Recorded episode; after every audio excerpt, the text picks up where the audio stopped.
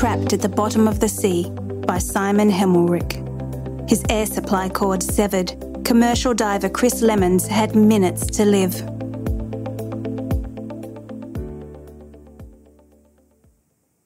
Leaving his fiancée to go to work was harder for Chris Lemons than for most people. The deep sea diver was typically away for four weeks, several times a year. As Chris, 32, readied to leave one day in September 2012 for a job replacing oil pipes at the bottom of the North Sea, 200 kilometres off Aberdeen, northeast Scotland, he gave Morag the usual reassurances. Don't worry, it's a carefully controlled environment. I'll miss you, replied the 39 year old school headmistress, but we'll keep in touch all the time. The couple met five years earlier at a party in Dunoon, west of Glasgow, where Morag worked at a primary school. Chris, a 1.9 metre tall man from Cambridge, England, was a diver and dive boat crewman taking a course in the area. He loved Morag's gregariousness, while she found him kind and funny. They started dating, and soon Chris moved in with her, they lived frugally while he trained in specialised saturation, SAT diving, in 2011, a job that involved maintaining seabed pipes for the oil and gas industry. It had its risks, from decompression sickness to drowning. Several saturation divers had died in recent decades around the world, but Morag knew how much it meant to him. And it paid well, helping the couple plan an exciting future together. Their wedding was set for the following April. Morag had recently started working at a school in Mallaig in the Scottish Highlands, and the couple were building a dream house overlooking the sea. They talked about having children, and after the kids finished their education, moving to France where Chris had family. It was a joyful time. It's called saturation diving because, at the intense pressures found in the deep sea, gas that a diver breathes saturates into his body, when he surfaces and the pressure drops, this gas can emerge as deadly bubbles in his tissues, causing decompression sickness, aka the bends. SAT divers reduce this risk by living full time in a pressurized chamber within the dive ship. For this job, Chris and his three man team would be sharing the SAT chamber with three other teams aboard the 106 metre vessel Topaz for a month.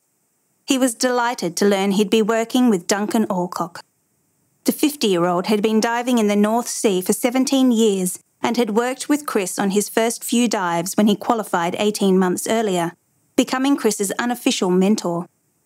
In a competitive industry with only short term contracts, Duncan had striven to make Chris look good in front of supervisors, giving him advice and nudging him away from mistakes. If you're unsure about something, don't blag it. I'll talk you through, he'd reassured Chris. The pair had become friends. The third team member would be David Yuasa, whom Chris knew by his excellent reputation. For the first few days in the chamber, the men chatted about Chris's house build and upcoming wedding, and Duncan's son, who'd just started working in diving. Chris couldn't speak to Morag properly. Helium in the chamber made the divers' voices high pitched and distorted. But they kept connected by email, and Morag sent pictures of her adventures cycling or climbing local mountains. Just before 9 pm on September 18, it was Chris's team's turn to dive. The three transferred to a diving bell, which was lowered on cables around 75 metres below the topaz. Chris and David descended a further 15 metres to replace some pipe on a structure resting on the seabed. Each man was connected to the bell by an umbilical cord attached at the hip to their diving suits. It was a five centimetre thick cluster of tubes carrying their air, a communications line, electricity for the lamps and cameras on their helmets, and hot water to keep their suits warm on the 4 degree seabed. At the core was a steel reinforced rope. Each diver had 50 metres of this lifeline, coiled ready on a rack inside the bell. Duncan fed this out as needed. Above water, the wind was about 30 knots, 55 kilometres per hour, and the sea 4 metres high. Rough, but nothing Topaz couldn't handle. Instead of fixed propellers, the ship had five thrusters that could each be rotated. A dynamic positioning system kept the ship locked in place by constantly adjusting these, so there was no need for an anchor. Though it was a routine job, as Duncan secured Chris's heavy helmet, he said, There's no rush. Take your time. Chris gave him the thumbs up. He felt relaxed, focused, ready to go. Dropping through the 80 centimetre hole at the bottom of the bell and into the dark ocean was always a magical moment for Chris. Leaving behind the claustrophobic sat chamber and the bell, he felt weightless, sediment and fleeting marine life highlighted by his helmet lamp. He and David started working within the manifold, a structure 9 metres high and 20 metres long, with pipes and valves that managed the oil flow from the wells to the platforms. Toiling a metre apart with wrenches and other tools, the pair were expected to be underwater for six hours. Up on the ship, dive supervisor Craig Frederick sat before a bank of controls and monitors, showing the camera feeds from the divers' helmets. He followed their progress, giving instructions by intercom for each stage of the job. Meanwhile, in the cramped bell, Duncan sat surrounded by gauges. He monitored his colleagues' oxygen and carbon dioxide levels, but he had no communication with them. Chris had been working around an hour when he heard a noise in Craig's control room an alarm. Perhaps the crew were running a test. Alarmingly, the green light on Craig's instrument panel was suddenly amber, then red. I've never seen that before, Craig thought. Topaz had a major problem.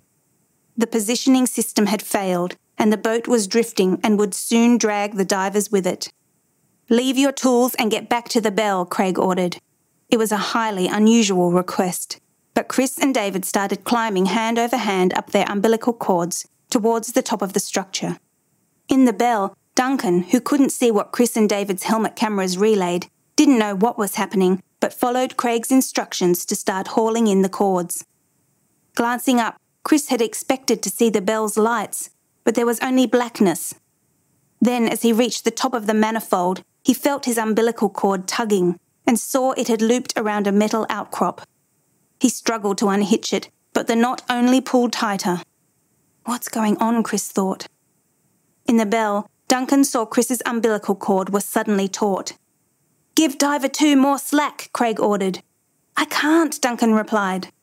Not only was it too tight, the cord was pulling its rack off the wall, steel struts bending, bolts groaning.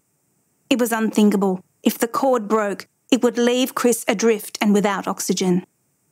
Duncan also knew that in this tiny space, if it came loose, it would knock him through the bottom of the bell into the water.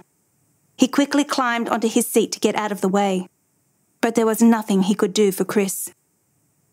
As Chris struggled to free himself, David desperately tried to get back to help, flailing his arms against the water. He almost made it. The two divers' hands were just a couple of metres apart when David's cord yanked him away. Chris saw a look of resignation and apology on David's face as he disappeared into the dark. Chris redoubled his frantic attempts to dislodge the cord. He heard it creak ominously, and then the air supply line broke, followed by the communications feed.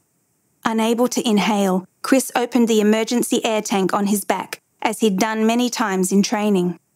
Seconds later, there was a noise like a shotgun as the cable snapped. His lifeline was now completely severed. Chris was thrown backwards. Slowly sinking, his helmet was silent without the intercom, his lights dead, and his suit was beginning to cool. He knew he had about eight minutes of oxygen. In the bell, Duncan feverishly pulled up the suddenly slack umbilical, hoping Chris would be on the end of it. His heart sank as the broken hot water hose came up. Then came the hissing air line. He felt sick. I've lost my diver, he shouted to Craig. Landing on the soft seabed, Chris struggled to his feet in total darkness. The ship could track him via a beacon on his suit, but he knew if he could get himself to the top of the manifold, there was a better chance of rescue before his oxygen ran out. Yet he had no idea where it was. What if he walked the wrong way, into the blackness? He picked a direction almost at random and took small steps, feeling only the mud beneath his feet. Suddenly, his outstretched hands struck metal. He grasped it in relief. He began struggling up the structure, breathing hard. Reaching the top, he still couldn't see the bell.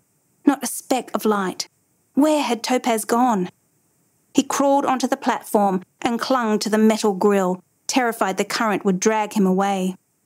He reckoned he had about five minutes of air left, a terrifying thought. He knew his chances of surviving this were slim. Yet the situation was even worse than he realised.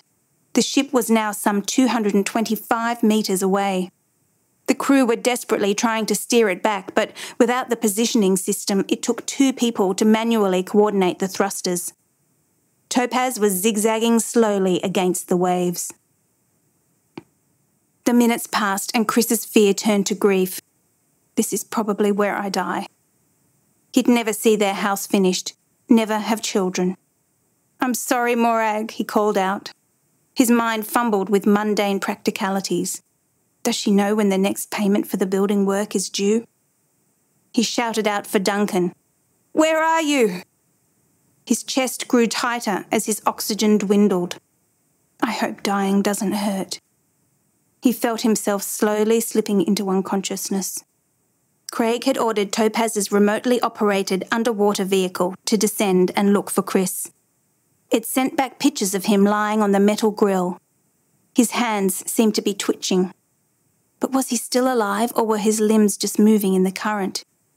It had been 16 minutes since the umbilical cord had snapped. By now, David had made it back to the bell, poised to retrieve Chris if they could get in position. Craig kept him and Duncan updated on the boat's progress, though he massaged the truth to keep their spirits up. We're nearly there. David already assumed he'd be recovering a body. Duncan's thoughts were darkening too, and he wondered how he would tell Morag that her fiance wasn't coming home. The wait was agonising, but he tried to keep hope alive. We've not forgotten you, lad. Hang in there. Attempts by Topaz's engineers to re engage the positioning system had been futile, so in desperation they shut it down and restarted it. Amazingly, this worked. But more than 25 minutes had now passed since Chris's umbilical cord had snapped. Finally, with the ship over the dive site, David dropped down and found Chris lying on his back. He briefly glanced through Chris's mask. Ominously, there was water inside. He clipped Chris onto him with a rescue lanyard and began hauling them both up his umbilical cord.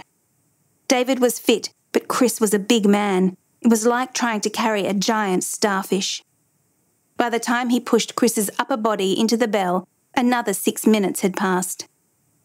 Duncan unclipped Chris's helmet. The diver's eyes were closed, his bald head as blue as a pair of jeans. Duncan knew there was little chance of surviving that long without oxygen, but with nothing to lose, he kept talking. You've had an accident. I'm going to give you CPR.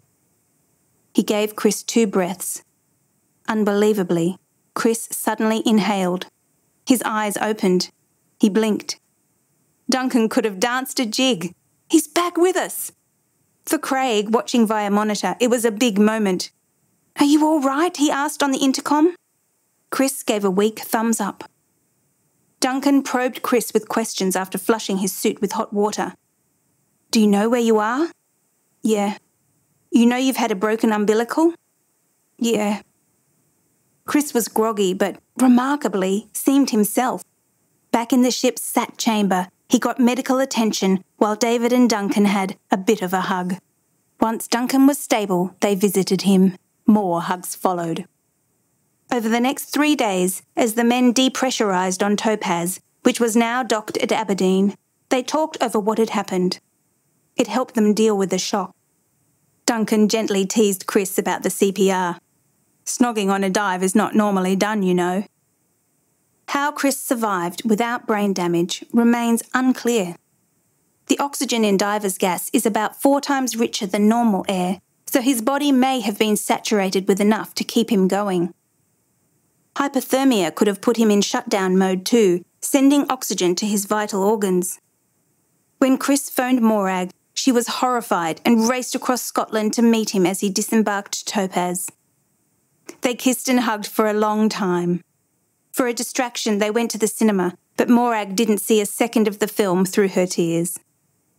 Three weeks later, Chris was declared fit and returned to the North Sea with David and Duncan to finish the job. I didn't want to lose my nerve, says Chris, who is still a sat diver. I'm proud of him, adds Duncan. Many would have said, This is too dangerous. I'm not coming back. The following April, Chris and Morag got married in an emotional ceremony near their home. David couldn't be there, but says Chris, at the reception, people were buying Duncan whiskies all night. And they were telling me, I don't even want to speak to you, I just want to hug you. A band played until 4am and the place was jumping, recalls Morag.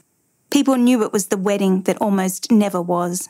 Chris and Morag have since adopted a little girl, Eva. They finished their house, but their life plans have accelerated. We're selling the house and moving to France already, says Morag, smiling. I've had a glimpse of dying, and I'm not scared, says Chris. I know I'm lucky to have a second chance. I always had a lust for life, and the accident only made that stronger.